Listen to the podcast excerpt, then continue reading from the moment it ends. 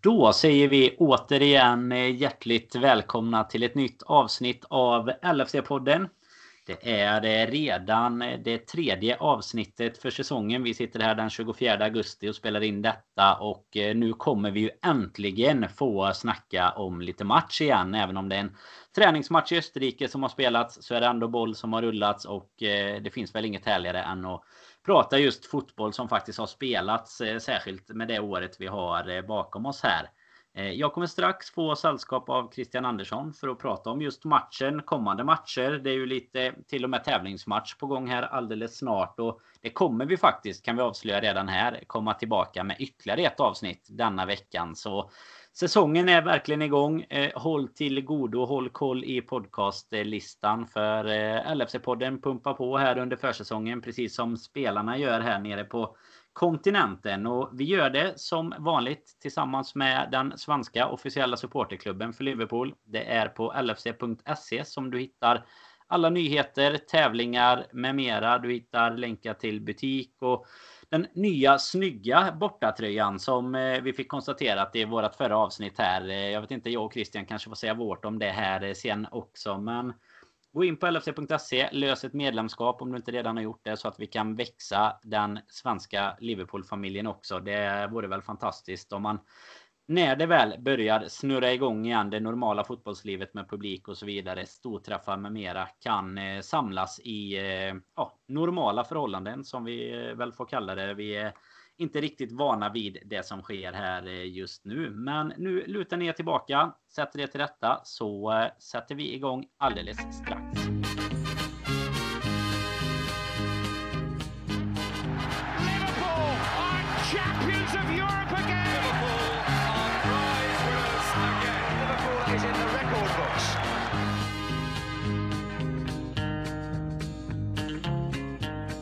Så där ja Christian, jag välkomnar dig in här på en gång. Hur är eh, läget i Norrköping? Jo, det är bra tack. Lite kallare luft nu än bara för någon vecka sedan här, vilket jag tycker är skönt och så. Och så är det ju premiär för mig själv nu i den här poddsäsongen, det är första avsnittet för mig. Så att man är extra taggad nu när allting drar igång igen. Så det kan inte vara bättre känner jag. Nej men det är mäktigt. Du gör som eh, de här spelarna som är i vanliga fall. Nu har det inte varit något sånt med de förhållanden som råder. Men eh, efter eh, typ lite VM och EM och sånt. När man får lite förlängd semester för insatser man gjort för sitt land helt enkelt. Så, så kommer du tillbaka här i tredje omgången och bidrar med, med kanske ett och annat assist kan man tänka sig. Jag hoppas det i alla fall. Känner jag. Jag tänkte att vi skulle börja med givetvis det som hände i lördags här. Det var ju fotboll igår också. Det var Champions League-final och förra säsongen avslutades. Men den matchen får ju ursäkta i detta poddformatet. För eh, här är det Liverpool mot Stuttgart som är den stora händelsen den här helgen. Och vi kan väl eh, konstatera att det blev eh, en 3-0. Det blev en relativt enkel överkörning också ganska kylig luft skulle jag tro där i Langau bland bergen. Det var ju regnar ju i stort sett hela matchen efter att man bara har, det har bara kablats ut solbilder på eh, LFCs officiella kanaler. Så eh, det regnet hade låtit vänta på sig till matchen. Men vi startade ju framförallt kan vi börja med Krille där. Det var ju eh, många som höjde på ögonbrynen tror jag när, när startelvan kom ut. För det var ju ja, i stort sett absolut bästa laget man kunde tänka sig. Vad hade du väntat dig där? Eller vad, man är ju inte van vid det i en träningsmatch tänker jag. Första matchen på säsongen så här. Nej, jag hade nog förväntat mig en större blandning egentligen. Alltså med eh, erfarna stjärnor blandat med ungtuppar och inte en sån stark elva. Men eh, samtidigt finns väl lite planer framöver här. Vi ska snart spela tävlingsmatch igen med, mot Arsenal och eh, säsongen egentligen ligger bara runt hörnet några veckor bort här. Så att man, man börjar nog direkt med att faktiskt försöka sätta någonting och se vad, vad, vilken status eh, spelarna har och hur det fungerar. Och så laborerar man med det man har. Och det är som du säger att det, det är egentligen bara en trend som fattas och Nico Williams kom in istället och så en Curtis Jones som kom in på mittfältet. Annars är det ju det starkaste vi har på pappret. Mm, ja men absolut och det, det är väl som du är inne på där eh, troligen så att i och med ja, det, det som korta uppehållet som har varit och den korta vägen som är fram till säsongspremiären. Det är ju bara ja, lite drygt. Det är inte ens tre veckor kvar innan det sparkar igång när vi sitter här idag. Så eh, nej, det, det är väl så kanske att man spelar ihop laget. Vi har Community Shield här som sagt till eh, helgen. Och Det, det är ju Trent där var ju eh, skadad så den, den var ju väntad redan på förhand. Men eh, att Curtis Jones går före Wignaldum tror du det är någonting man kan eh, snacka in där? Eller är det bara någon liten rotering för att, inte spela ett helt eh, B-lag så att säga i andra halvleken? Jag tror faktiskt det är både och. Eh, både för att ha lite erfarenhet i, i andra elvan om man säger så när de kom in sen.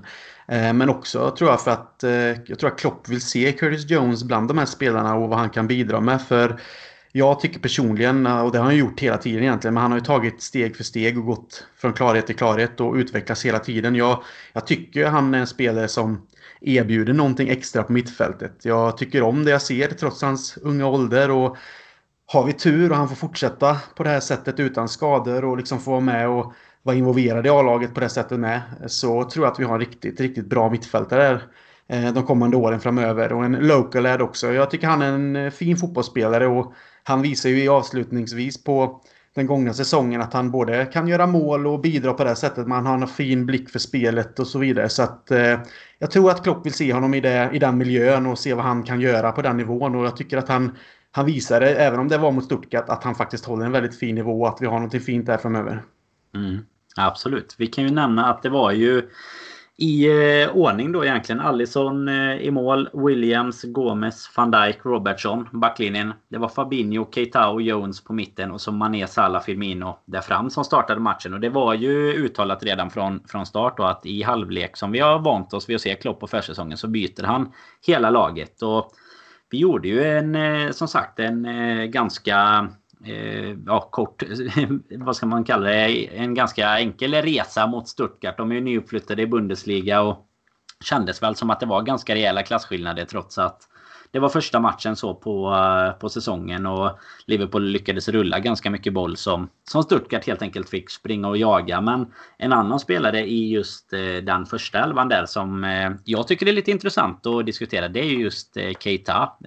Brukar ju som vi har varit inne på många gånger förr, plågas av lite skador och så vidare. Nu får han en, en hel försäsong kanske, även om inte försäsongen i sig är vad den brukar. Men tror du att Keita kan finnas på, på pappret både till helgens Community Shield eller ligapremiären när den väl kommer?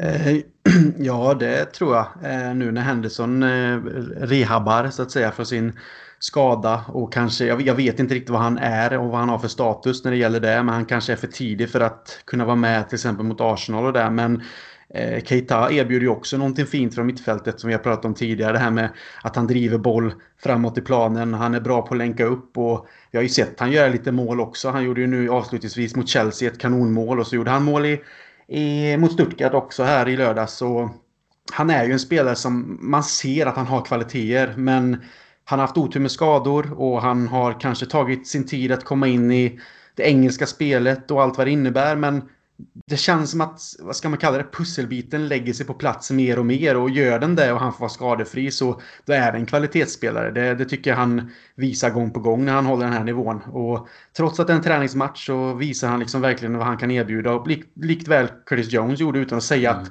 en sån som Curtis Jones ska ta en plats då när vi pratar om händelsen är tillbaka och en Wijnaldum vad han betyder för laget sin helhet. Så, men det är jäkligt skönt att se ett mittfält där vi har konkurrensmässiga spelare som håller hög nivå likt Keita gör och kan erbjuda någonting annat. Och, och fortsätter han så här så absolut kan han vara med och konkurrera ut någon. Jag menar, det är det det handlar om på den här nivån. Eh, så jag ser jättemycket fram emot att se Keita den här säsongen och hoppas verkligen att han får vara skadefri nu här i början och hela säsongen såklart. Men att han får de här försäsongsträningarna i benen utan problem och att han sen kan vara med i starten. För då tror jag att det kan, det kan se väldigt bra ut på det sättet mm. också. Och vi kan få andra vägar i vårt mittfältsspel istället för det där grovjobbande så kanske vi kan få lite mer ett vad ska man kalla det? Det finns kanske lite mer teknik och, och, och finess helt enkelt framåt i planen från mittfältet.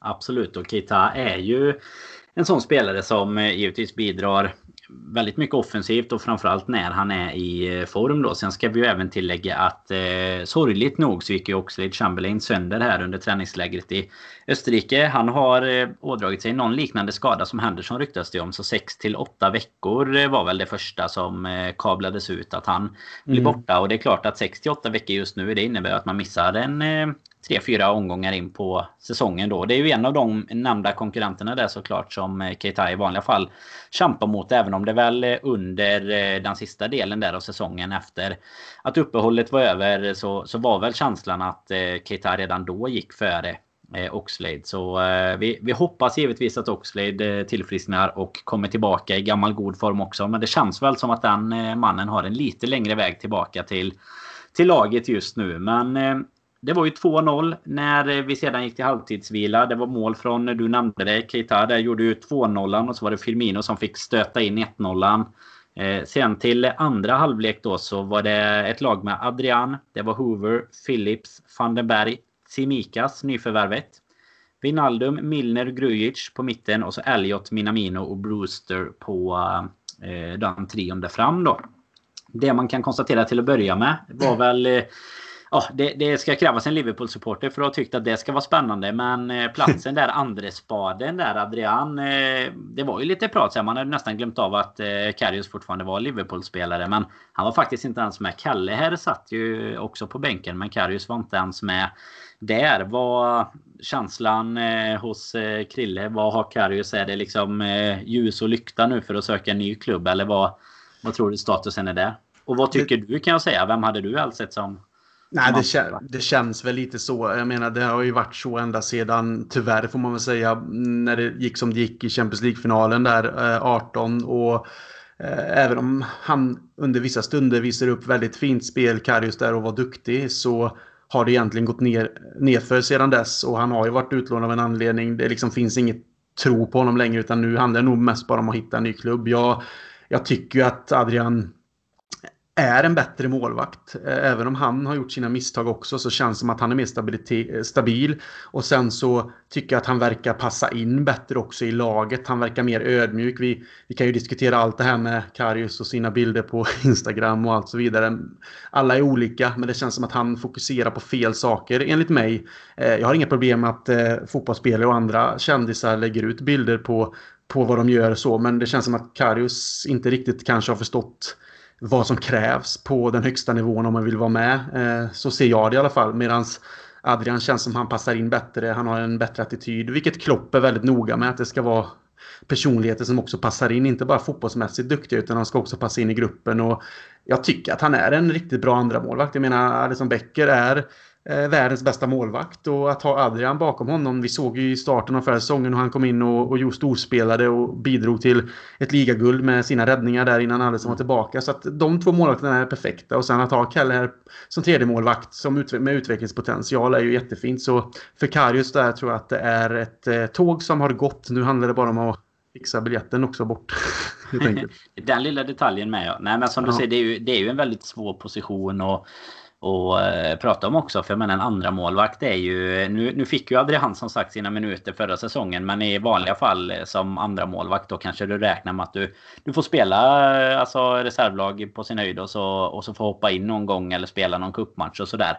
Så det är ju en... Eh, en svår position att rekrytera till kan jag tänka mig. Jag menar när Adrian blev släppt eh, från West Ham och sen fick möjlighet att, att vara med i ett Liverpool och lite till åldern kommen såklart sådär så, så är väl det perfekt. Men eh, det är ju svårt att eh, värva in en Alisson Becker eller kanske nivån nedanför då för att ha dem på, på bänken. Så absolut, det, det tycker jag att Adrian är en absolut en ja, perfekt andra målvakt skulle jag väl säga. För han har rutinen också. Och Premier League proven och, och allt det här när han kom in då som eh, passar. Vilket, eh, ja, Karius är väl i det steget att han skulle väl kanske behöva försöka ta sig till ett ställe där han får spela vecka ut och vecka in istället. Och så har vi Keller som du nämner där på lite tillväxt också. Det är ju snarare kanske frågan om eh, han någonsin kommer, kommer kunna ta något mer än en andra spad i Liverpool så sett. Men eh, det blir ju på lite tillväxt. Det har man ju alltid spelarna som är en lite nerifrån. Vi hade ju faktiskt en gammal Liverpool-bekanting, Gulaxi, som spelade semifinal i, i Champions League. Så ja, det kan, det kan gå hela vägen även om man inte lyckas i den röda klubben såklart. Men sen eh, den som verkar ha imponerat nästan mest på alla förutom James Milner var väl eh, Kostas Simikas. Eh, Krille, har du plockat upp det klippet när Milner blev förbannad på, på nyförvärvet? Ja, för fuck's sake Kostas. Ja, det är bra. Han, eh, det, det, får man gå in och söka på om man inte har sett det. Jag tror att det är till och med så här. Kostas fucking hell. Ja, det kanske han, han eh, säger. springer ju på ett väggspel eller en överlapp. Något av det minns jag inte riktigt vad det var. Men han får i alla fall inte bollen utan Kostas vänder inåt igen. Så då står det en mikrofon lite olyckligt just där minne. Det, det, han låter ju mycket högre än vad kommentatorn gör på matchen liksom. Så hör man bara Kostas fucking hell. Så eh, han är ute och skojar lite om det själv efteråt med. Så det, det känns väl bra. Men eh, Simikas var väl just det som eh, jag och Robin satt och pratade bara några timmar innan han officiellt blev klar för Liverpool i, i första avsnittet för den här säsongen. Och var precis det som eh, vi hade väntat oss. En eh, grekisk eh, Andy Robertson egentligen. Han var fröjdig på kanten nu såklart i en match där han tilläts att vara det. Men eh, vad känner du? Simikas eh, är väl lite som vi pratade om eh, Adrian som andra målvakt bakom eh, en av de bästa. Så, så känns det väl som på så här kort tid i alla fall att vi har hittat något som, som kan komplettera och tävla lite med Andrew Robertson också.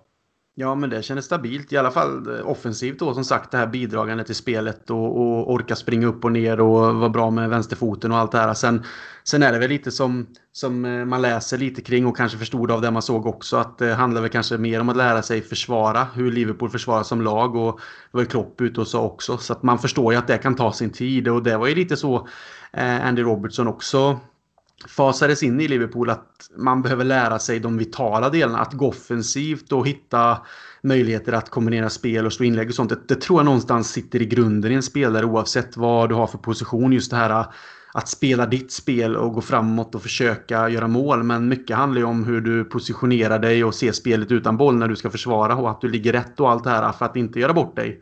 Och det kan ju ta sin lilla tid och det gjorde det med Robertson också eh, ett tag. Även om man kände att han skulle konkurrera ut en Moreno relativt fort så, så var det ju inte så att han var given direkt heller. Utan han fick väl bevisa sig och sen hitta sin plats. Och jag tror att det är samma sak här med, med, med Kostas. Att han, han kommer få sina chanser och vi har möjlighet till att rotera. Och det som vi fick se tycker jag så lovande ut. Så att det är väl också den perfekta backupen. Och som också kan konkurrera på ett sätt som gör att Andy Robertson också är på tårna och kanske kan utvecklas ytterligare steg förhoppningsvis. Så att det tycker jag klubben har hittat perfekt egentligen när man ser till det. Och som vi förstått sen senare så har de ju faktiskt haft Kostas på, under luppen i, i några år. Och det säger mm. också en del av vårt scoutarbete nu, hur vi arbetar och hur vi analyserar och tittar på spelare. Så att det, eh, det känns väldigt tryggt. Så ja, jag är imponerad och tycker att det ska bli kul att se honom spela sen också när det väl roteras.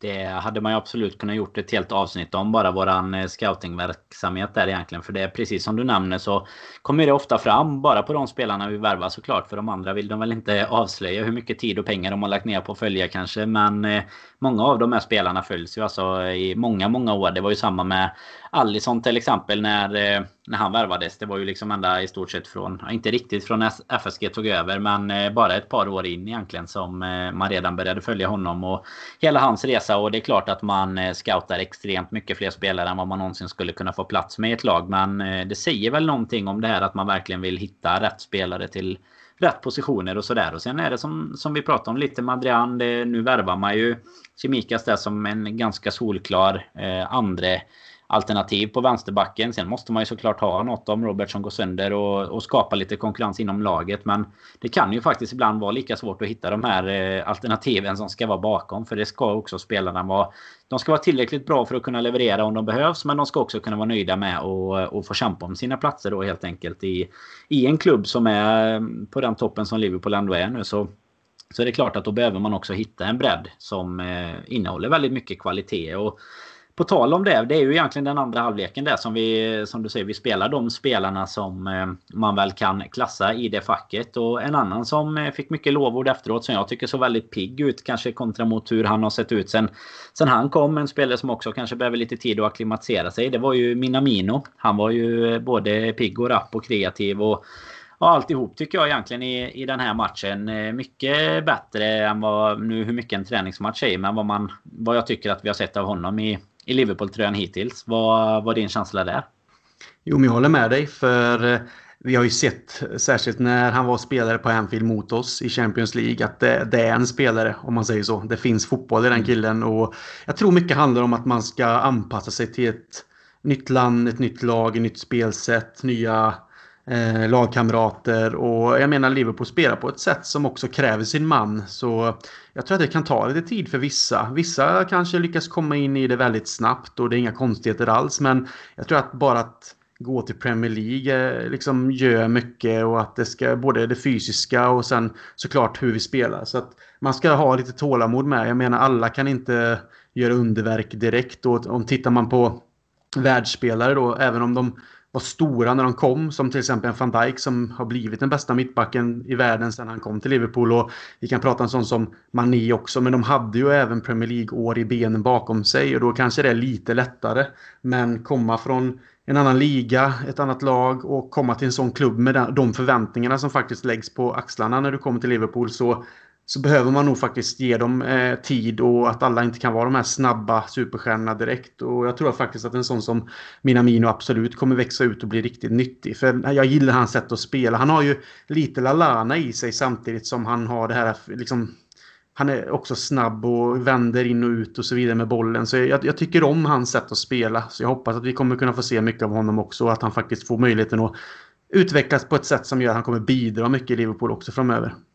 Det är ju också väldigt många som du nämnde just van Dijk och Mané som kom in ganska ja, enkelt i sina Liverpool-karriärer om man säger så. Var ganska startklara och på topp direkt. Men det är ju så att merparten av spelarna som vi har värvat under Klopp är ju känslan att man har fått som ja, nämnt med Robertson, vi har Fabinho och så vidare då. Det har tagit lite tid att acklimatisera sig till både land, liga och eh, spelsätt kanske. Så eh, förhoppningsvis har vi väl eh, mycket mer att vänta oss av Minamino. Det du nämner det när vi såg honom i Salzburg mot oss. Det är ju, finns ju en lirare där inne. Det är ju inget snack om saken. Så att eh, nej, vi får väl hålla tummarna för det. Vi är en positiv konkurrenssituation. Vi vill, vill vi ju se såklart. För det lär ju även göra att eh, våra bästa spelare håller sig lite extra på topp lite längre. Och gör de det inte så, så har man alternativ där bakom helt enkelt.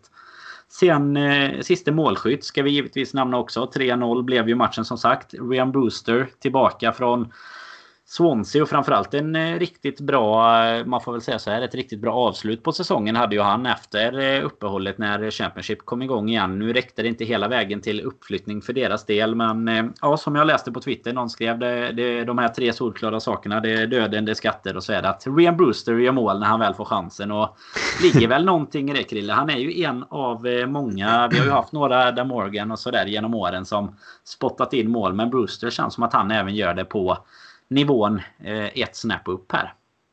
Ja, det, det är svårt med den här, den här, typen av spelare. Jag, jag gillar att vi får fram talanger givetvis. Att vi liksom förvaltar och att det görs mycket mål i ungdomsleden upp genom U20-lagen och allt det här. Att de tar kliven upp. Det, det är ju det som är hela grejen. Det är kul att följa de resorna. Men det är också väldigt svårt för eh, vilken typ av spelare han är i ett liksom i en, vad säger man, i en taktik eller ett spelsätt som Liverpool har. För det känns ju som att han är ju mer den här eh, klassiska nummer nio, alltså mål, målgöraren. Han spelar liksom på topp och gör mål, men Liverpool spelar ju Lite inte Fowler riktigt. liksom, eller du vet sån där poacher. Han liksom är i straffområdet och han gör målen. Typ som det målet han gör nu. Bollen kommer in och då är han där. Absolut, det är ju den, det är den typen av spelare känns som att han är. Sen såklart i Swansea visade han upp lite annat också tycker jag. Att han var nere och hämtade boll och kom från djup också och hade både fina skott och mål på det sättet. Men det känns ju mer som att han är den där klassiska anfallaren som är i boxen och som gör sina mål. Och Liverpool spelar ju inte riktigt på det sättet att vi har den där toppanfallaren utan vi har ju en trio som kombinerar väldigt mycket med varandra och rör sig hela tiden. En Firmino som hämtar boll djupt och möter och som är en slags eh, spindel i nätet med sin finess där. Och vi har en Mané och Salah som är snabba, kvicka och vänder in och ut hela tiden. Och Bruce är ju inte den typen av spelare så att det är svårt tycker jag, för jag, jag, vill ju se en sån spelare som kommer fram lyckas och vara en målspruta för Liverpool. Men det är väldigt svårt att kanske se han spela i den här formationen. Det är kanske om vi hade testat 4-2-3-1 och han hade faktiskt varit längst upp. Om man, tänker, om man leker med tanken att han är den som faktiskt är en spetsanfallare i en sån taktik till exempel. Ja, absolut, jag hade tyckt att det var skitkul att se och se vad han kan eh, bidra med och vad han kan göra i till exempel Premier League. Men samtidigt blir jag rädd att han är en sån där spelare som som någonstans kanske lånas ut igen eller sitter på bänken och det inte händer så mycket och att han sen får en karriär i ett mindre lag. Och det är inget fel med det, men jag tycker att det är, det är tråkigt när vi får fram de här spelarna. Sen förstår jag att alla inte blir Owens, Fowler, Rooney och den typen av spelare om man tänker Eh, man slår igenom ung och gör mål och så vidare. Men eh, det är svårt att placera vad som kommer ske. För att det känns ju som att han håller inte nivån för att konkurrera. Men samtidigt som du säger, han gör ju mål när han får chansen. Så hur länge kan man vänta tills man faktiskt måste i så fall försöka ge han den chansen att ta den platsen och vara en anfallare i Liverpool. Och man vet inte om det faktiskt kommer ske när vi spelar på det sättet som vi gör i alla fall just nu.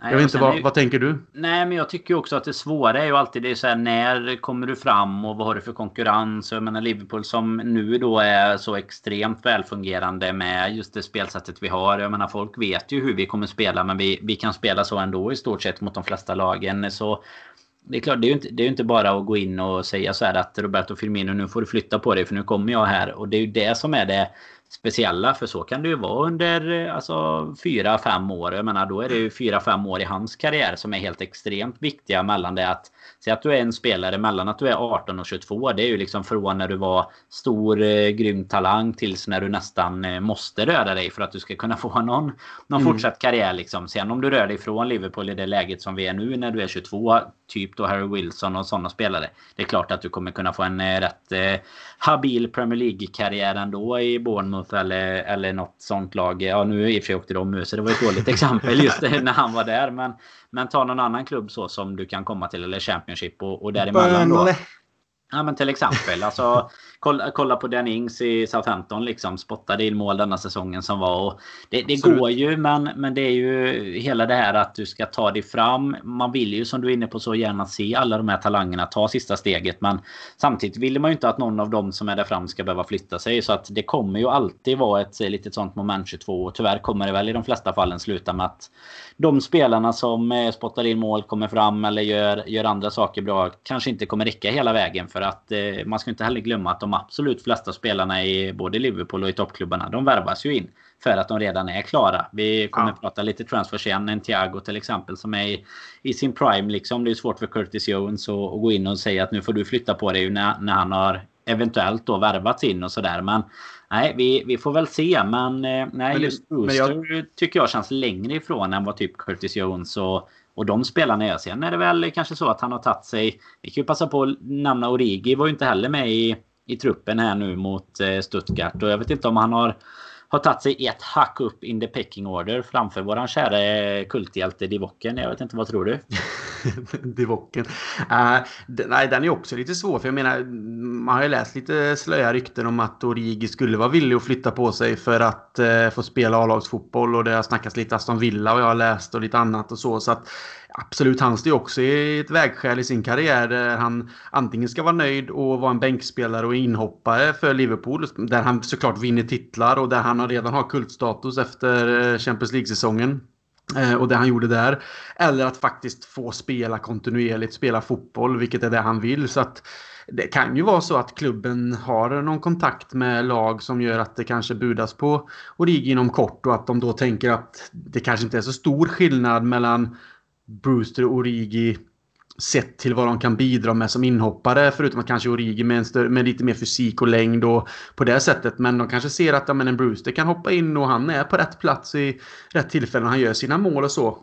Så att det kan absolut vara att det, det sker någonting där och man ser Bruce som en slags ersättare till det. Men när vi ändå är inne på det spåret lite kort med till exempel man tittar på en sån som Harvey Elliot så tycker jag ju att han ser ut att vara en spelare som absolut på helt andra sätt kan komma in och, ska inte säga att alltså förändra, han är fortfarande så ung, men han ser man ju verkligen har Liverpool-spelsättet i sig. Han kan spela, det känns som att han kan spela på alla positioner där framme, men mm. faktiskt även skulle kunna spela typ centralt. För det känns som att han är så jävla, han är så jävla duktig med, med boll och blick. Sen är han så ung så det kommer ju antagligen förhoppningsvis bara bli bättre, men han känns ju mer som att han går och utveckla, förvalta och använda på så många mer sätt än till exempel då en, en Brewster. För det känns som att han kan egentligen bara spela där uppe för att han är den typen av spelare. Så det är också en sån här grej där man ser talang för talang och spelare för spelare. Vad, vad är man och vad kan man bidra med? Och där känns det som att den har välja tar mycket mer chanser att kunna få testa i olika positioner för att han är den typen av spelare. Medan Brewster blir ett fack. Han blir den där äh, niande framme. Men absolut, jag ser gärna om nu klubben Origi kom överens om att Origi då vill gå vidare och vi hittar en klubb som, eller en klubb lägger ett bud som vi kan acceptera. Då har jag inga problem att Brewster blir kvar i Liverpool som eh, ett alternativ framåt. För jag menar, han kan säkert bevisa och komma in och, och göra lite skillnad för om man ser till Origis förra säsong så var inte den så glamorös egentligen. Så att eh, blir det en sån lösning så klagar jag inte utan då förstår jag varför och kan gärna se Brewster få den möjligheten. Origi hade ju minst sagt sitt halvår ungefär där. Där han eh, verkligen eh, var i någon eh, symbios liksom med, med alla gudar och alla tror som finns som funkade för honom. Alla stjärnor stod rätt som man brukar säga. För ja. det var ju varken före eller efter. Det har ju varit någon jättegiven succé. Och jag hade absolut kunnat tänka mig att se en Ryan Brewster som, som det fullgoda alternativet istället för Origi. Sen kanske jag i många fall tycker att det skulle behövas ytterligare ett eh, hack upp om man säger så. Men eh, ska jag välja mellan de två så tycker jag inte att eh, det för min skull behöver vara så att eh, Origi behöver gå före där. Eh, absolut inte. För det, det, blir lite samma sak egentligen. Visst, han kan gå in från en vänsterposition eh, och sådär också. Men det tror jag att Brewster kan göra lika bra. För att jag tror inte att Origi egentligen gör det heller. Utan han är ju också den här toppanfallaren där fram egentligen. Båda kanske är mer anpassade efter ett typ 4-4-2 eller den typen av spel. Eh, egentligen faktiskt. Men eh, vi får se eh, Krille. Det blir ju lite transfers här senare. Vi håller till godo med det. Men 3-0 mot Stuttgart. Bra start på försäsongen. Ja, inne i vinnarspåret direkt. Fortsätter och ta med allt från eh, föregående säsong. Och nu är det ju match redan imorgon igen. Vi sitter ju här som sagt den 24. Det är måndag kväll och eh, imorgon tisdag så möter vi Minaminos gamla polare i Red Bull Salzburg. Det är mm. ju eh, sista vi gör egentligen innan vi åker tillbaka och börjar förbereda för Community Shield. Det är eh, faktiskt så att eh, matchen som spelas på Red Bull Arena ska ha 1250 personer på plats. Det gör ju en lite det, det värmer ju hjärtat eh, att de börjar prova med lite publik nu.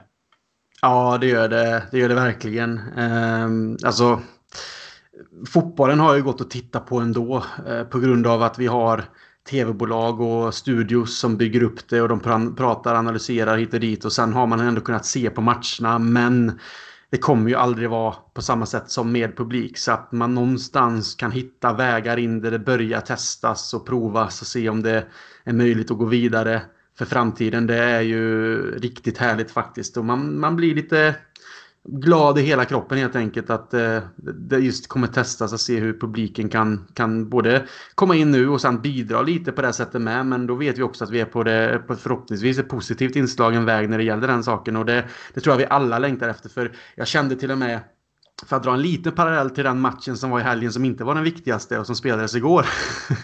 Ja, så, ja. Var, så var det ju lite eh, inför där de intervjuade vissa spelare och jag, jag, kände faktiskt där med Thomas Müller när han sa det att de spelar på en av Europas kanske finaste arenor och det är den största matchen man kan spela inom europeisk klubbfotboll men den är tom liksom. Och det, det sättet han sa det på, det, det kändes nästan hela vägen in i, i magen. Och då, då, helt plötsligt tycker man synd om de här spelarna som upplever de här eh, matcherna och kanske vissa bara en gång i karriären och så är det ingen publik. Så nej, kan vi gå åt det hållet så eh, blir vi nog alla glada. Det är ju senaste från England om man ska blanda in det också är ju att Brighton siktar på att spela eh, på Amex Stadium nu antingen till helgen eller nästkommande helg inför eh, 2500 åskådare. Så att eh, det höjer ju, det dubblar ju Salzburg-publiken där. Så att kan vi hålla den takten varje helg så har vi la fullt framåt eh, julafton sen. Det kan, du, kan, du snabbt, kan du snabbt räkna ut hur många helger det måste vara innan vi kan ta in 54 000 på Anfield då? Nej, men det blir 5 000, 10 000, 20 000, 40 000 och sen eh, är det ju överfullt och publik utanför eh, till nästa. Så jag menar så många veckor tar det ju faktiskt inte. Jag kikade lite på Klopp här.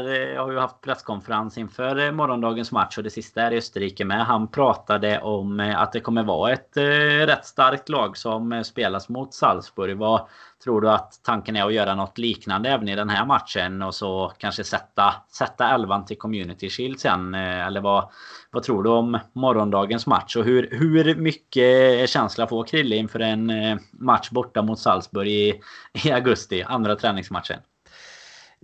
För att svara på det första du sa så tror jag absolut att den starkaste elvan går ut för att sätta en elva inför Arsenal och faktiskt känna att eh, det bästa laget som är möjligt på pappret spelar ihop sig så mycket som möjligt och får sina minuter tillsammans. Och, och att kunna då eh, känna att man kan gå ut slagkraftigt sen mot Arsenal också. Liksom att det ändå är en match där man...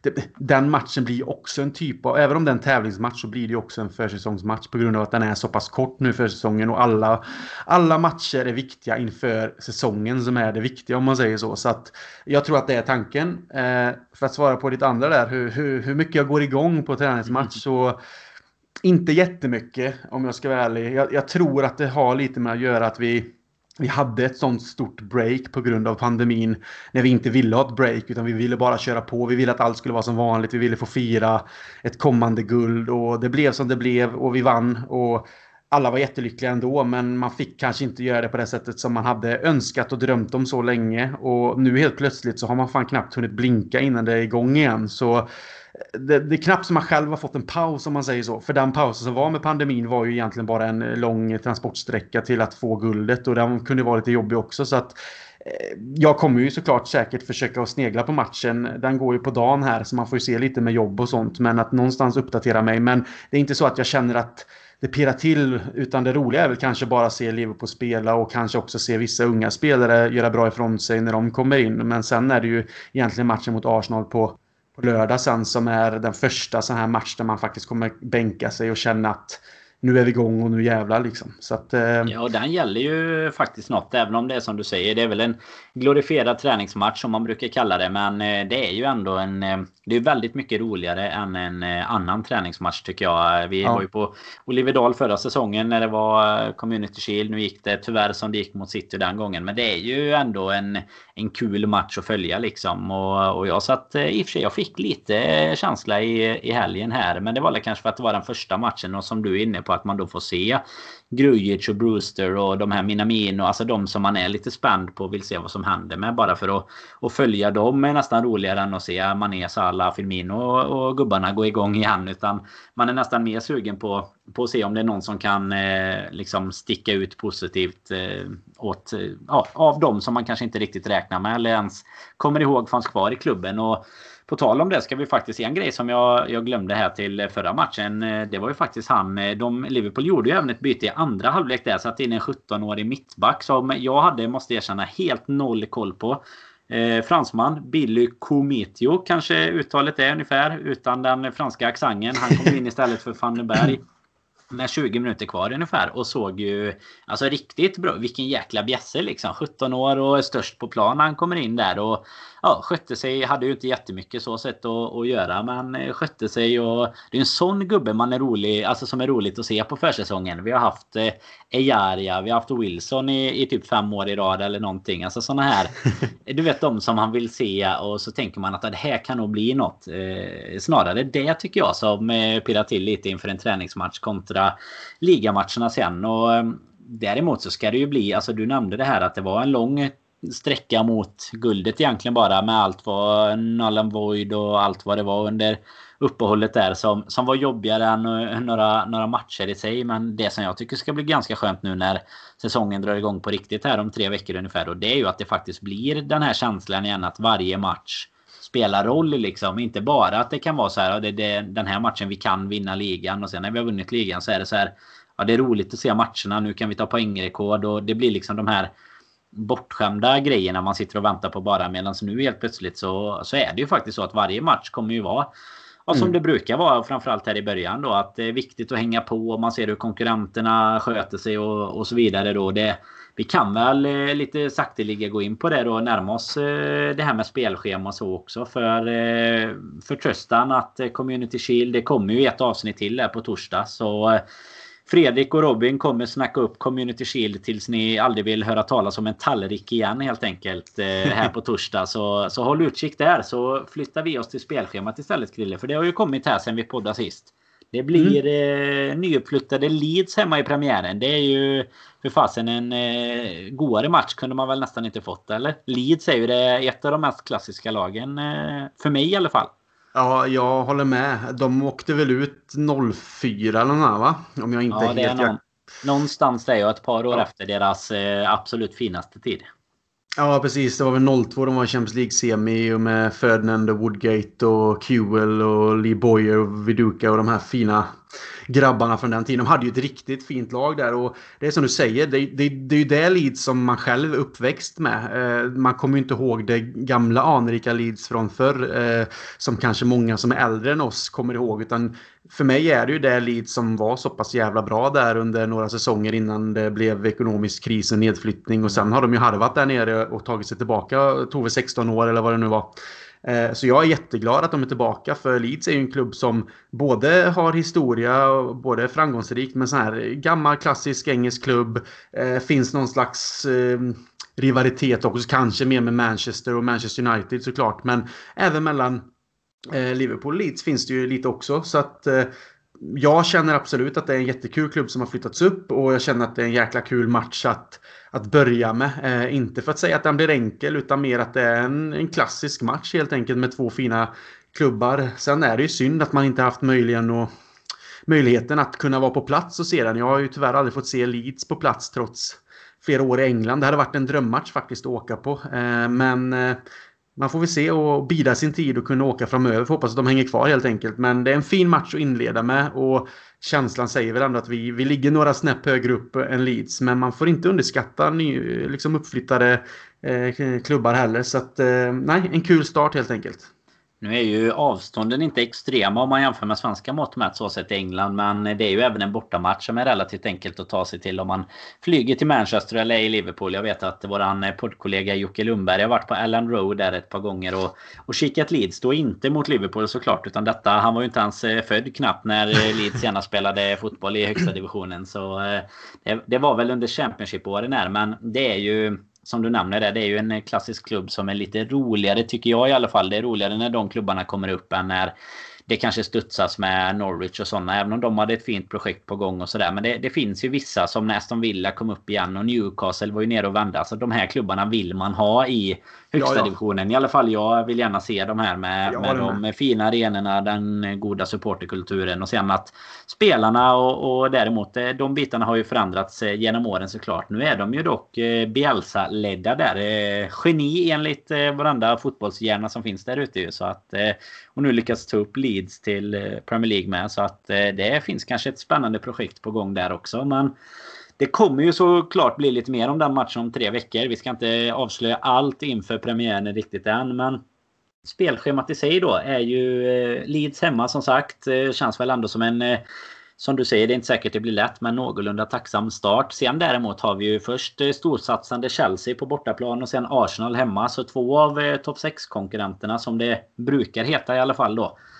Och så två av Londons storklubbar ganska tidigt där. Vad, Tycker du att det är lika bra att ha, ha dem eh, överstökade eller hade du hellre haft eh, West Bromwich och eh, ja, något mer bonkagäng i, i de nästkommande matcherna där? Nej, jag, jag lägger inte så stor vikt vid spelschemat och vilka matcher som följer utan eh, Kanske hade man tittat på det på ett annat sätt för ett antal år sedan tillbaka när vi inte var något topplag utan mer jagade kanske topp fyra och låg i mitten och så vidare. Då, då kanske man tänkte annorlunda men nu tänker jag att vi är ju det laget som alla vill slå och mm. förväntningarna ligger ju på oss nu. Så nu känns det som att vi, vi håller en väldigt, väldigt hög nivå och vi är ett av de bästa lagen i världen sett till de senaste två säsongerna med pokaler och hur vi faktiskt har presterat i Premier League. Vi, det är helt otroligt de två säsongerna vi har gjort liksom. Eh, trots att vi missade titeln då Ehm, för två säsonger sedan när City vann med en poäng och allt det där. Så vi har ju ändå följt upp det. Så nu, nu egentligen handlar det om att bibehålla samma nivå. Och tittar man på de lagen som är, utan att på något sätt vara respektlös mot något lag. För vi vet att det inte är lätt i den här ligan. Men ska vi liksom fortsätta på den inslagna vägen. Ska vi eh, ta en ny titel. Då ska vi slå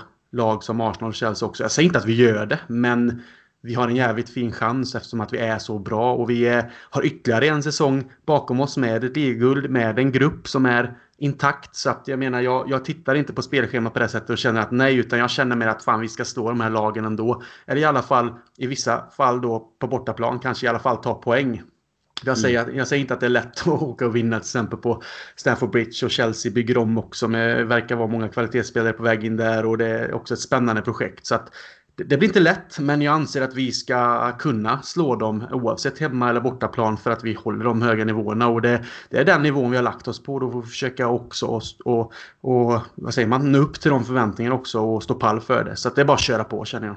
Absolut, och saken är väl den att eh, Stamford Bridge har ju aldrig varit lätt oavsett hur bra Liverpool har sett ut eller hur dåliga Chelsea kan ha sett ut. Eh, och så är det ju med vissa lag och vissa arenor men Fördelen som jag kan se det som är väl att möta Chelsea ganska tidigt och möta dem på bortaplan. Vilket då ska vara, vara svårare än att möta dem hemma såklart. Eh, vad man ser framför sig i alla fall det är ju att nu med det ombyggnationen som de gör i sin trupp. De har ju lagt närmare alltså 2 miljarder om man räknar det de gör nu plus det de gjorde medan under tiden de inte fick värva då. När de ändå lyckades värva några av de dyraste spelarna.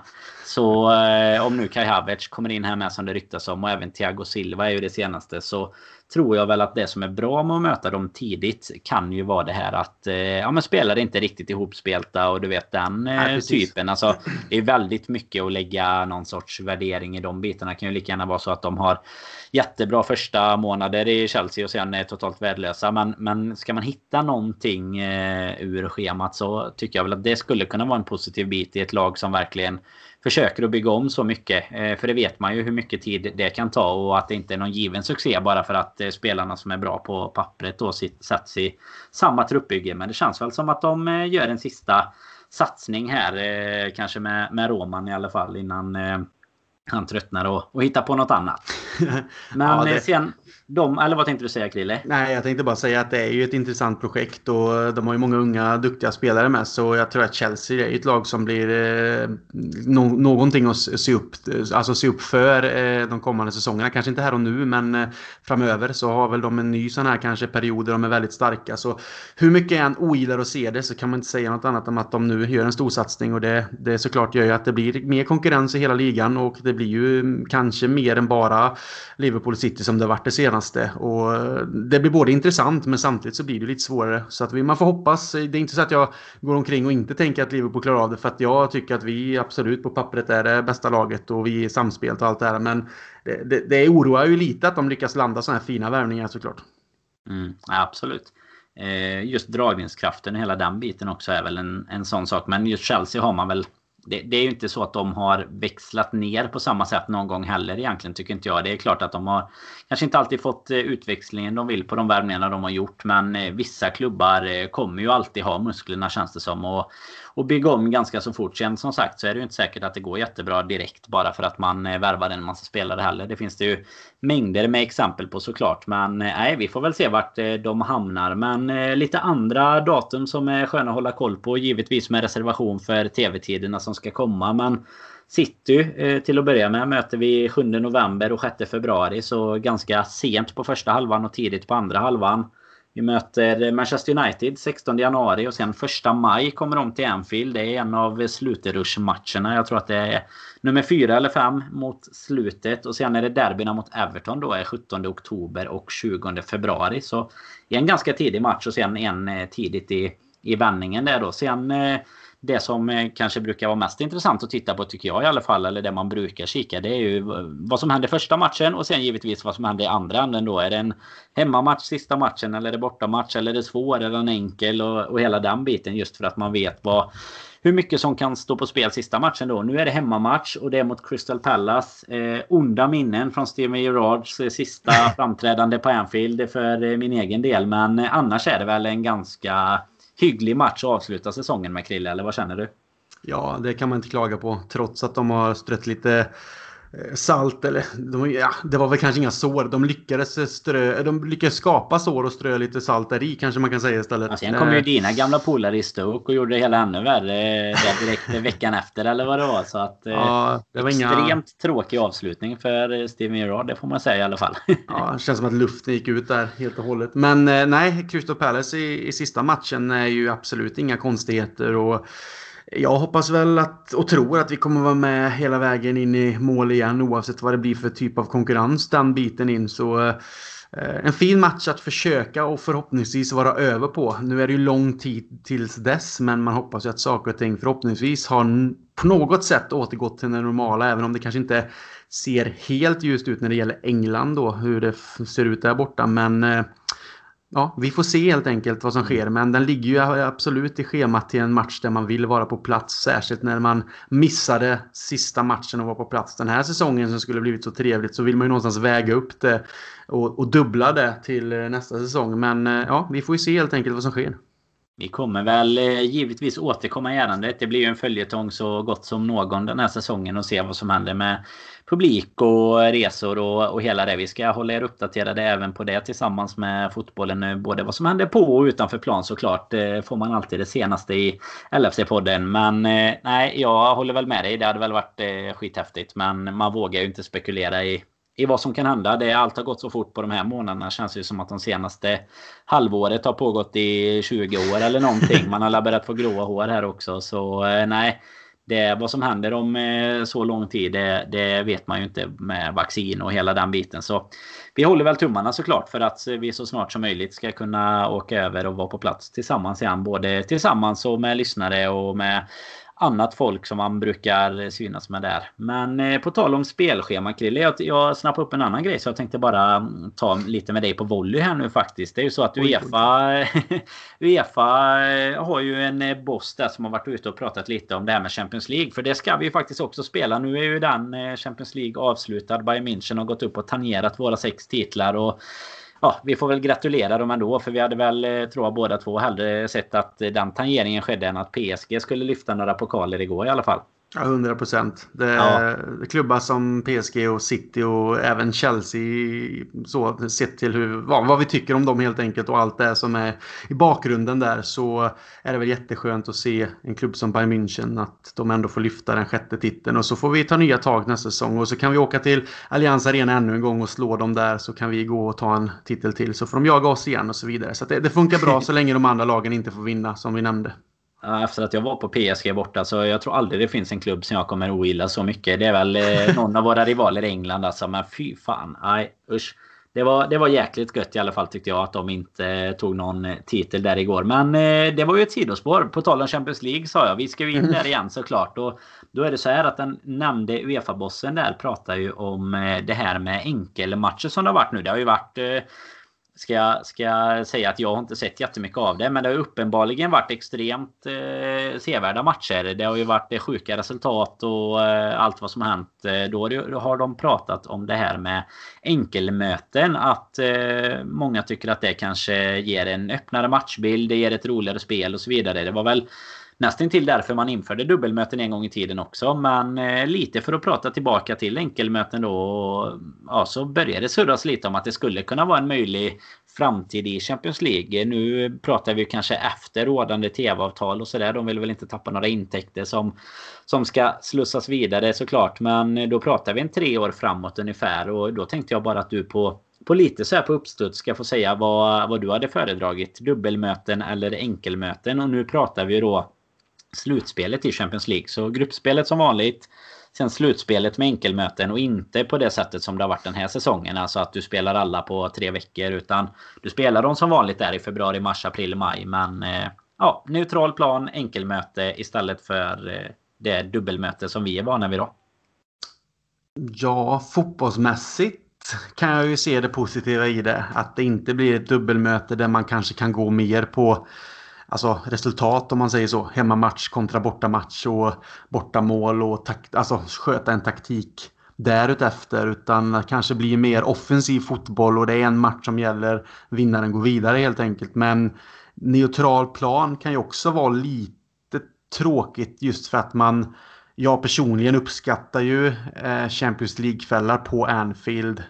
Och då får man ju det i ett gruppspel kanske, men det skapar väl kanske inte samma... Det är klart det skapar stämning, men inte på samma sätt som kanske i slutspelet när det är verkligen kanske så kallade tolfte spelaren som faktiskt kan gå in och göra sitt. Om vi till exempel tittar på matcherna mot Barcelona med förlusten i Barcelona och sen den vinsten vi tar på Anfield och slår ut dem med 4-0 där och vad faktiskt publiken har för del i det också.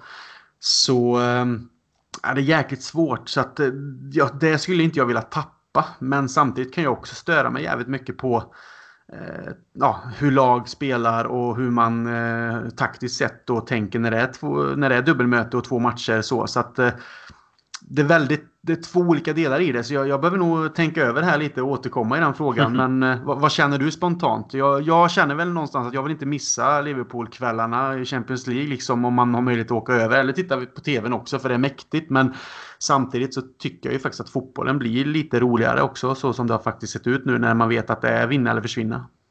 Ja, nej, jag tycker också att det är en svår eh, fråga. Vi kan ju bjuda in alla som lyssnar till att eh, dra in på Twitter och diskutera det med oss. För jag är nog lika tudelad som du är där tråkigt nog att det är fotbollsmässigt så hade det ju varit kul att matchen gäller någonting direkt. För ibland är ju de här första matcherna bara en men en transportsträcka känns det som. Sen blir det ju ofta sådär att då börjar du borta och får ett kryss till exempel. men då kan du ha en positiv känsla inför andra matchen. Och, och vice versa då att ett kryss hemma kanske inte känns lika bra som, som en, eh, ja, ett kryss borta och sådär. Men det är ju ändå så att de matcherna där det avgörs, alltså andra matcherna och sådär. Det är ofta där eh, pulsen stiger lite extra och hela den biten. Men Samtidigt så tycker jag att det må ha varit så den här säsongen att det har varit eh, väldigt bra de här enkelmatcherna som har varit i Champions League. Men jag tycker ju ofta att till exempel finalerna är relativt avslagna historier i vanliga fall. Och de är ju enkelmöten på neutral plan kontra då eh, matcherna på Anfield och sådär som du säger. Så eh, jag är lite tudelad där också. Tycker nog att ja, det väger över till fördel för att eh, man får ha sin hemmaplan och du får ha eh, dina kvällar på Anfield. Du får dina kvällar på diverse andra arenor för andra lag också. Även om man då eh, hade velat ha det i avgörande form. Och det är ju jäkligt svårt att lösa för båda kan ju inte få hemmamatch och ha det i avgörande form. Eh, sen på något sätt det hade ju varit publikmässigt, alltså upplevelsemässigt, både på plats och på tv så hade det ju varit rätt häftigt med det de facto att har du på neutral plan, då hade det också blivit så att eh, Alltså du får eh, hälften av biljetterna var antagligen då. Så det hade ju kunnat bli extremt eh, cool stämning på en sån match jämfört med när du är på när vi var i Barcelona till exempel och det, det är liksom en liten Liverpool-sektion bland 100 000 längst upp i något, eh, någon liten kurva och, och, Barcelona kommer till Anfield och då är Anfield helt elektriskt men det är bara för Liverpools skull liksom och det är klart mm. att det hade kunnat bli jäkligt eh, cool neutral stämning eh, emellan eh, två lag så men eh, just Liverpool-mässigt så, så känner man väl att man gärna hade sett de här kvällarna på Anfield och hela den här Anfield-myten leva vidare liksom om hur, hur häftigt det faktiskt är. Under the floodlights och hela den biten. Men eh, nej, ändå en svår eh, och rätt intressant fråga tycker jag. För det ändrar ju också väldigt mycket eh, för klubbarna och hur man är van och sådär. Sen är det väl tyvärr kanske så att pengar och sånt spelar in också. Och då Absolut. kanske dubbelmöten är att föredra för Uefa och för klubbarna såklart. Men nej, vi får väl återkomma i ärendet som sagt. Men, ja, jag, jag tänker ju lite spontant med bara kring den frågan att det här som du sa att åker man och spelar på neutral plan oavsett vad det är så Visst att det delas upp mellan eh, fansen och så till båda lagen. Men det känns ju också som det alltid är som det brukar vara vid sådana matcher. Att hur många procent går till sponsorer och allt det här liksom. Mm. Så att oftast blir ju faktiskt fansen lidande kan jag tycka. Eh, det är ju helt annorlunda. Det kostar ju mycket mer såklart om du ska åka. Om du om du är i Liverpool säger vi till exempel då. Nu är det klart, det blir ju ändå fyra bortamatcher. Eh, om det nu blir eh, åttondel, kvart, semi och final. Men då kan du ju gå på hemmamatcherna och sen åka på finalen kanske. Eller att du åker på någon bortamatch. Sen mm. är ju känslan när man, när man själv har varit över och så. Det är ju att de som åker på bortamatcher, de gör det. Så att de åker ändå på alla. Men då hade du kunnat få åka till eh, Berlin, Stockholm, Istanbul och Baku eller någonting. Och, och se liksom fyra matcher mot eh, lag som absolut inte är från de städerna. Så att eh, det är klart att det hade ju kunnat bli... Ja, det, väldigt problematiskt på det sättet. För det, det, som jag tycker, nu kanske inte det hade påverkat lika mycket med bara en match. Men du vet när eh, man har kikat på biljetter till finaler och eh, mästerskap och sådär. Det blir ju lite... Eh, ja, utbud och efterfrågan styr ju marknadsekonomin såklart. Men det blir jäkligt dyrt att flyga och bo på hotell och sådär. När de vet att det är ett lag som intressant att se, eh, tror jag, i ett ja. sånt läge. Jämfört med om du ska åka till München till exempel för att se en match där ändå de, liksom, det är en sån liten del Liverpool-supportrar att de kan inte höja upp alla hotellpriser med 400% bara för att det är ändå bara 6000 eller någonting som, som kommer dit liksom. Sen tycker jag att det finns lite charm i just den biten om man tittar på vad man själv har fått uppleva och haft turen att vara med på och även hur det faktiskt ser ut för många när det gäller de europeiska resorna. Jag menar så jag, jag, tycker att det finns någonting kul i att ett dubbelmöte gör att support, till exempel om vi tar våran Münchenresa förra eh, Champions League-säsongen när vi gick och vann. Så det finns någonting fint och kul med att deras fans får ta sin tripp till Liverpool för att göra den bortaresan. Liksom att det är en speciell tillställning och upplevelse för, för dem. Både de som har gjort det tidigare och de som gör det för första gången. Och att det kanske är en klassisk mark också i Liverpool och det är Anfield och allt det där. Samtidigt som, som vi då får ta oss ner till, till München som är en fantastiskt vacker stad och har lite samma inställning och kulturella inslag som i England med det här med liksom det finns ju ölhus överallt och man möts på torgen och man får upptäcka staden och det är den här uppslutningen av vänner och så ser man fram emot en match på en häftig arena mot ett anrikt lag i Europa. Så jag menar det försvinner ju lite med om du ska ha en neutral plan. Att du faktiskt ser åh vi fick dem i kvarten eller, eller åttondel i kvarten och så vidare. Att man faktiskt tänker att åh dit skulle jag vilja åka. Så att... Fast då kanske du får en jäkligt bra anledning att åka till något sjukt ställe som du aldrig skulle åka till annars. Ja det är sant men jag... jag... Om du redan har varit på Allians fyra gånger och bara fan Bayern igen. Men ska, nu ska Bayern spela i Madrid här. Så, eh, nu blir det ja, sol, packa badbrallorna och så.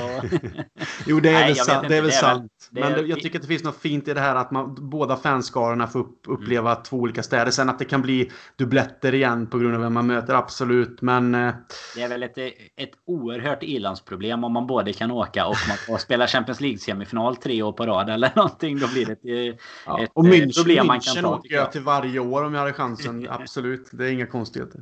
Nej, men vi får eh, som sagt eh, in och... Eh, ja, man får ju gå in och diskutera allt vi, vi säger såklart. Men denna, jag tror att denna kan vara svår att bena ut i vad, vad man själv ens verkligen tycker. Men jag känner väl när vi har fått prata några minuter om det att jag lutar nog ändå åt att dubbelmöten ur ett egoistiskt perspektiv är roligare just för att man oavsett om du kan åka eller inte då har du ändå det här med med hemmamatch på Anfield och eh, sen är det väl det, det här lilla spelmässiga då att det skulle vara roligare att matcherna kanske avgörs direkt att du slipper transportsträckan där. Men eh, vi får väl följa vad, vad Uefa säger såklart. Det ligger ju många år framåt i så fall om en sån förändring skulle ske antagligen. Men vi har ju lovat också Krille att snacka lite transfers så vi får eh, vi får flytta fokus till det nu eh, direkt för eh, annars kommer det bli 90 minuter plus stopptid här och det är ingen som vill höra dig och mig så länge men vi kan väl börja med att, nämna lite kort bara. Det har ju egentligen inte hänt så mycket nytt kring Thiago. Spelade ju en roll igen såklart i, i finalen som eh, vi sa. Bayern vann mot PSG. Han eh, var väl egentligen matchens bästa spelare. Vad, vad man har kunnat läsa och höra sig för till om man inte själv satt eh, bänkad och kika. Och eh, det som hela tiden har varit sagt och framförallt sen vi spelade in senast. Det är ju att eh, det kommer att pratas mer efter Champions League. Och eh, det är ju eh, idag helt enkelt. Från Champions League igår. Precis, så vi vet inte så mycket än. Vi får all anledning att återkomma i ärendet. Vi kommer säkert kanske redan veta mer på torsdag eller redan nästa vecka när vi poddar då. Men vi får väl hoppa över honom än så länge. Det senaste annars är ju sagt att, att i stort sett Liverpool och han ska vara överens. Att det är klubbarna som ska komma överens nu bara. Och då ryktas det väl i regionerna 25-30 miljoner pund där. Eller om det till och med är euro. Det är bara siffrorna jag har sett. Men eh, det är någonstans 300 miljoner ska det ju pratas om då. Vad, har du något att tillägga på just Thiago?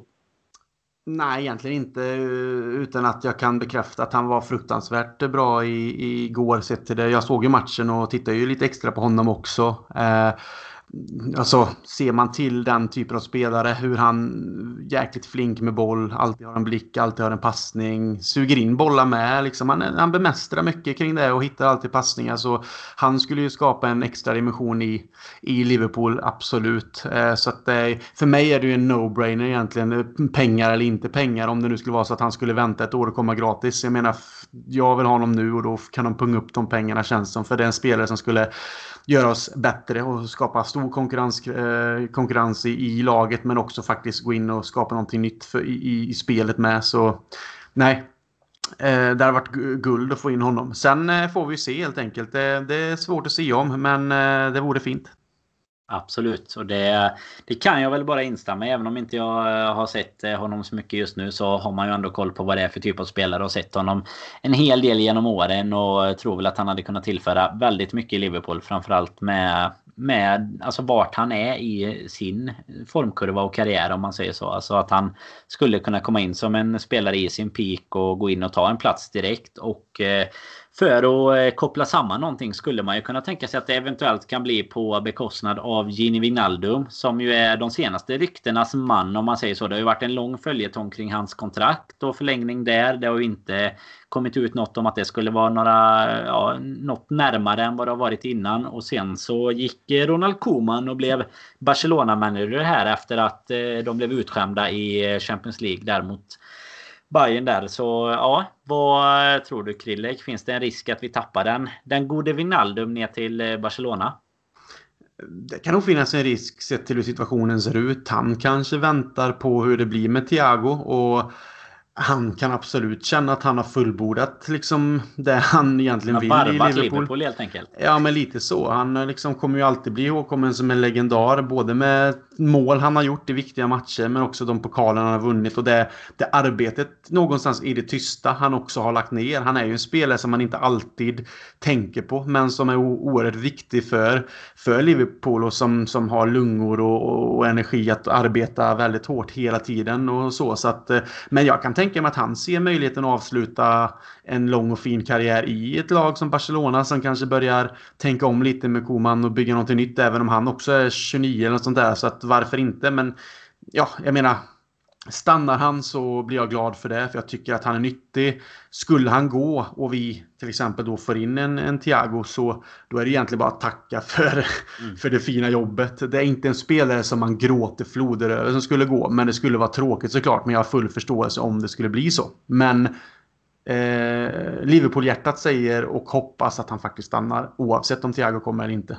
Mm. Man ska ju nämna med att han har ju eh, lite band med Koman där såklart som eh, förbundskapten bland annat eh, Holland och sådär. Så att det, det, finns ju vissa kopplingar som skulle kunna leda honom ner och sen som du är inne på så är det väl dels då kontraktssituationen i Liverpool. Det är klart att det kan spela in vad han blir erbjuden eventuellt i Barcelona i så fall. Eh, och sen då det här med att han ja, kanske till och med konstigt nog vad, om man skulle sitta här för några år sedan och säga det. Men han kanske till och med kommer känna att det finns större chans att han blir en ordinarie och i laget i Barcelona än i Liverpool om nu Thiago kommer in till exempel då. För eh, en Keita som knackar på dörren. Vi har ju egentligen Henderson. Du nämnde det tidigt här. Han är ju skadad just nu men han kommer ju spela när han är tillbaka. Vi har en Fabinho. Det är ju de två mm. egentligen som är helt spikade. Och sen är det den här tredje platsen som Vinaldum, Oxlade, Keita, eventuellt Thiago då gör upp om. Kommer Thiago så kan jag väl tänka mig att han är första man in där till att börja. Då är det hans att spela bort sig nästan. Eh, så eh, nej, det finns ju en eh, konkurrens där och även nerifrån med Curtis Jones och sådär som gör att Wijnaldum kanske tänker en gång extra på sin framtid i Liverpool. Även om jag precis som du gärna hade sett honom stanna just för vad han har gjort i klubben och, och hur mycket man tycker om honom. Men å andra sidan inte heller hade liksom blivit någon katastrof om han hade lämnat. För jag tror inte att laget hade blivit så mycket sämre och jag tycker också att man hade kunnat liksom stå på perrongen och verkligen vinka av honom eh, för eh, gott och förtjänstfullt jobb. För det, det hade verkligen, det är ju ingen som eh, hade tyckt, alltså det är ju ingen som tycker något illa om han går till Barcelona heller. Det, vi har ju andra spelare som har gått till Barcelona där man har tyckt att det varit lite jobbigare. En som vann Champions League igår bland annat då, men inte med Barcelona. Men det, där det liksom har gjort lite mer ont. Men Wijnaldum hade man ju både förstått och, och liksom klappat hela, hela vägen ner till Katalonien egentligen. Så eh, nej, vi får väl se och det kommer vi också såklart återkomma när det blir mer officiellt kring det. Men eh, nej, det har ju varit ganska intensiva rykten här senaste dagarna i alla fall. Och nu jobbar vi ju redan på övertid Krille, men en fråga som jag ändå måste ställa. Det är ju så att eh, enligt eh, Twitter-experterna så verkar ju Koman ha identifierat att han inte behöver Luis Suarez längre. Vad är det läge för Klopp att lyfta luren? Det är bara att slå en pling direkt och jag vet inte riktigt vad Suarez må ha kommit lite till åldern men jag vet inte riktigt vad Koman tänker på. Jag menar Suarez är Suarez. Eh, och eh, skulle det vara så att de inte vill ha honom längre och det, det, stod någonting, jag vet inte vad som gäller, men det stod att han skulle kunna vara gratis så. Jag menar, det, det är också en no-brainer om det skulle vara så att han faktiskt skulle vilja återvända till, till Liverpool med en roll där det kanske inte är så att du kommer spela varje match, men alltså den typen av spelare, att kunna både starta med vissa matcher, rotera med, komma in från bänken och så vidare. Jag menar, vad fan, det är ju världsklass fortfarande. Det är inte så att han har blivit jättemycket sämre utan han har ju det i sig och han har den typen av spelstil jag tror att åldern inte spelar så mycket roll innan det börjar bli kanske upp mot 35-36 där någonstans. Och nu är han väl 33 år va. Så jag tror fortfarande att han har eh, två, tre år i sig om kroppen håller. Men den typen av spelare de växer ju liksom inte på träd. Och målen vet vi att han kan göra. Och han gör dem från alla håll på olika sätt. Så jag vet inte. För mig hade det bara varit att addera till truppen en världsklasspelare som känner klubben sedan innan och som säkert skulle tycka det var skitkul och faktiskt möjligtvis kunna vinna en Premier League-titel. Så får man drömma lite så är det ett jävla guldscenario att bara ringa honom. Ja, men jag kan bara instämma. Jag tror inte det förvånar någon som som har lyssnat på podden ett tag att eh, det finns eh, Suarez-hjärtan i eh, den här panelen helt enkelt. Sen eh, såklart kommer vi inte få ut samma spelare som vi hade i, eh, i Liverpool-åren. Men det är ju ändå mycket fotboll kvar och det skulle ju snarare handla om som du är inne på vilken alltså, typ av roll i klubben han kan tänka sig att ta. Eh, att han kanske inte kan spela vecka in vecka ut och sen eh, huruvida han passar in i ett klopplag, eh, och hela den biten. Alltså nu menar jag inte spelsätt utan med, med liksom sättet att vara på i övrigt. Det, det låter jag andra bedöma men eh, spelaren Luis Suarez hade jag tagit tillbaka alla dagar i veckan. Så eh, nu hoppas vi Krille att det inte är någon som inte gillar honom som fortfarande lyssnar eh, här i, i sluttampen så att vi får eh, några hatmejl eller någonting. Men jag tror att de flesta, jag tror att de flesta minns honom för den fina spelare han var i Liverpool faktiskt. Sen eh, må det så vara att han eh, inte riktigt eh, har eh, allt det kvar eh, fortfarande då. Men eh, vi får väl se. Annars har det inte varit så mycket prat på just transferfronten. Det är väl Thiago-knuten som ska lösas här först kanske. Så eh, kanske blir någon liten dominoeffekt sen. Vem eh, vet? Det återstår att se. Vi kommer tillbaka på torsdag som sagt inför Community Shield och med allt det andra senaste som händer här under veckan. Sen är vi tillbaka som vanligt igen nästa vecka. Och eh, tack för idag Krille. Fram till dess, ha det så gott. Tack för att du har lyssnat så hörs vi snart igen.